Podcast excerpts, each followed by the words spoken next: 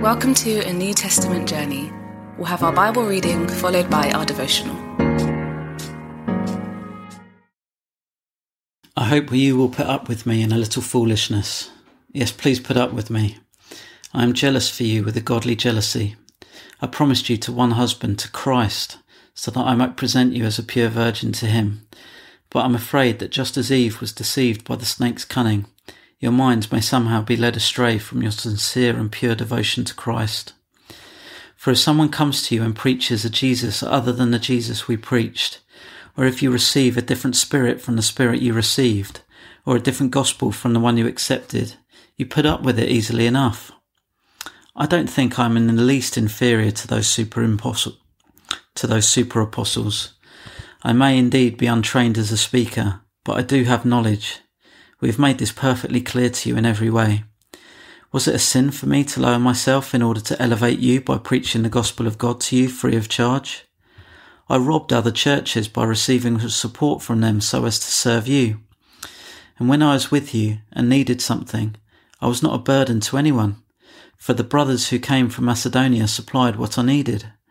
I have kept myself from being a burden to you in any way and will continue to do so as surely as the truth of Christ is in me. Nobody in the regions of Achaia will stop this boasting of mine. Why? Because I do not love you? God knows I do. And I will keep on doing what I'm doing in order to cut the ground from under those who want an opportunity to be considered equal with us in the things they boast about. For such people are false apostles, deceitful workers, masquerading as apostles of Christ.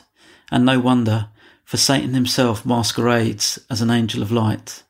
It is not surprising then if his servants also masquerade as servants of righteousness. Their end will be what their actions deserve. I repeat, let no one take me for a fool. But if you do, then tolerate me just as you would a fool, so that I may do a little boasting. In this self-confident boasting, I am not talking as the Lord would, but as a fool. Since many are boasting in the way the world does, I too will boast. You gladly put up with fools since you are so wise. In fact, you even put up with anyone who enslaves you, or exploits you, or takes advantage of you, or puts on airs, or slaps you in the face. To my shame, I admit that we were too weak for that. Whatever anyone else dares to boast about, I'm speaking as a fool. I also dare to boast about. Are they Hebrews? So am I. Are they Israelites? So am I. Are they Abraham's descendants? So am I. Are they servants of Christ? I'm out of my mind to talk like this. I am more. I have worked much harder, been in prison more frequently, been flogged more severely, and been exposed to death again and again. Five times I received from the Jews the forty lashes minus one. Three times I was beaten with rods. Once I was pelted with stones. Three times I was shipwrecked. I spent a night and a day in the open sea. I've been constantly on the move.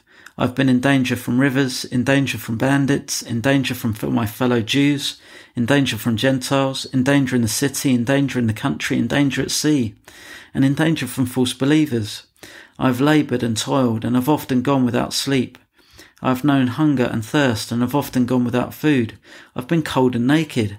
Besides everything else, I face daily the pressure of my concern for all the churches. Who is weak, and I do not feel weak? Who's led into sin, and I do not inwardly burn? If I must boast, I will boast of the things that show my weakness. The God and Father of the Lord Jesus, who is to be praised for ever, knows that I'm not lying. In Damascus, the governor under King Aretas had the city of the Damascenes guarded in order to arrest me but I was lowered in a basket from a window in the wall and slipped through his hands.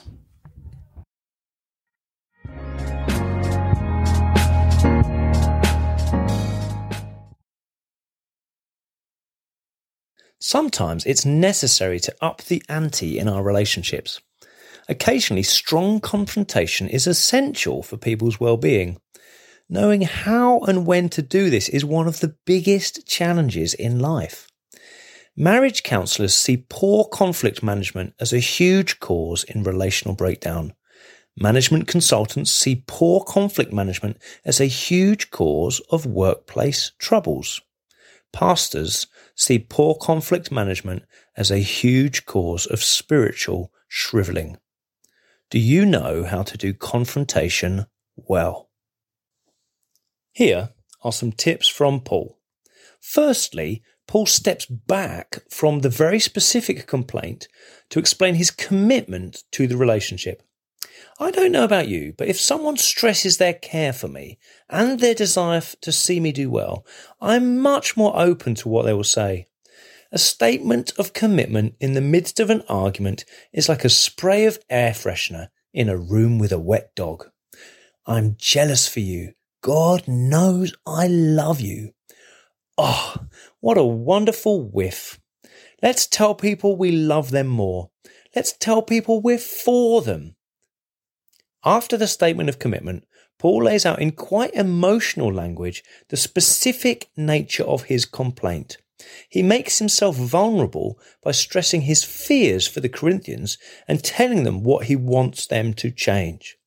When the Corinthians have read this letter, they could be in no doubt what the confrontation was about. Paul made it clear for them. As hard as it might be for us to really expose ourselves to people, to really state our fear of where we think their actions are leading, it is essential for us to do so. When we equip them with clarity, we enable them to consider our perspective and come back to us in a way that builds up the relationship, even if they disagree. Finally, as believers, once we have stressed our commitment and provided clarity, we include the third C of Christlikeness.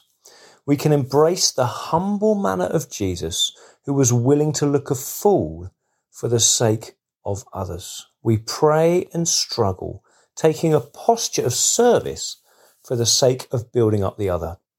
We act in faith that just as God honored Jesus, he will use us when we walk in his ways. So there you have it three tips for doing conflict well. Number one, express commitment and affection. Number two, be clear what you are worried about and want to see changed. And three, pursue Christ likeness, ultimately seeking God's action to redeem this whole thing. If we do conflict like this, then it might seem foolish, but it does give God a chance to really move. Here's a question for reflection. How much do you pray when you enter times of conflict. We pray God's word bears fruit in your life. For all the information about the New Testament journey, head to www.anewtestamentjourney.net.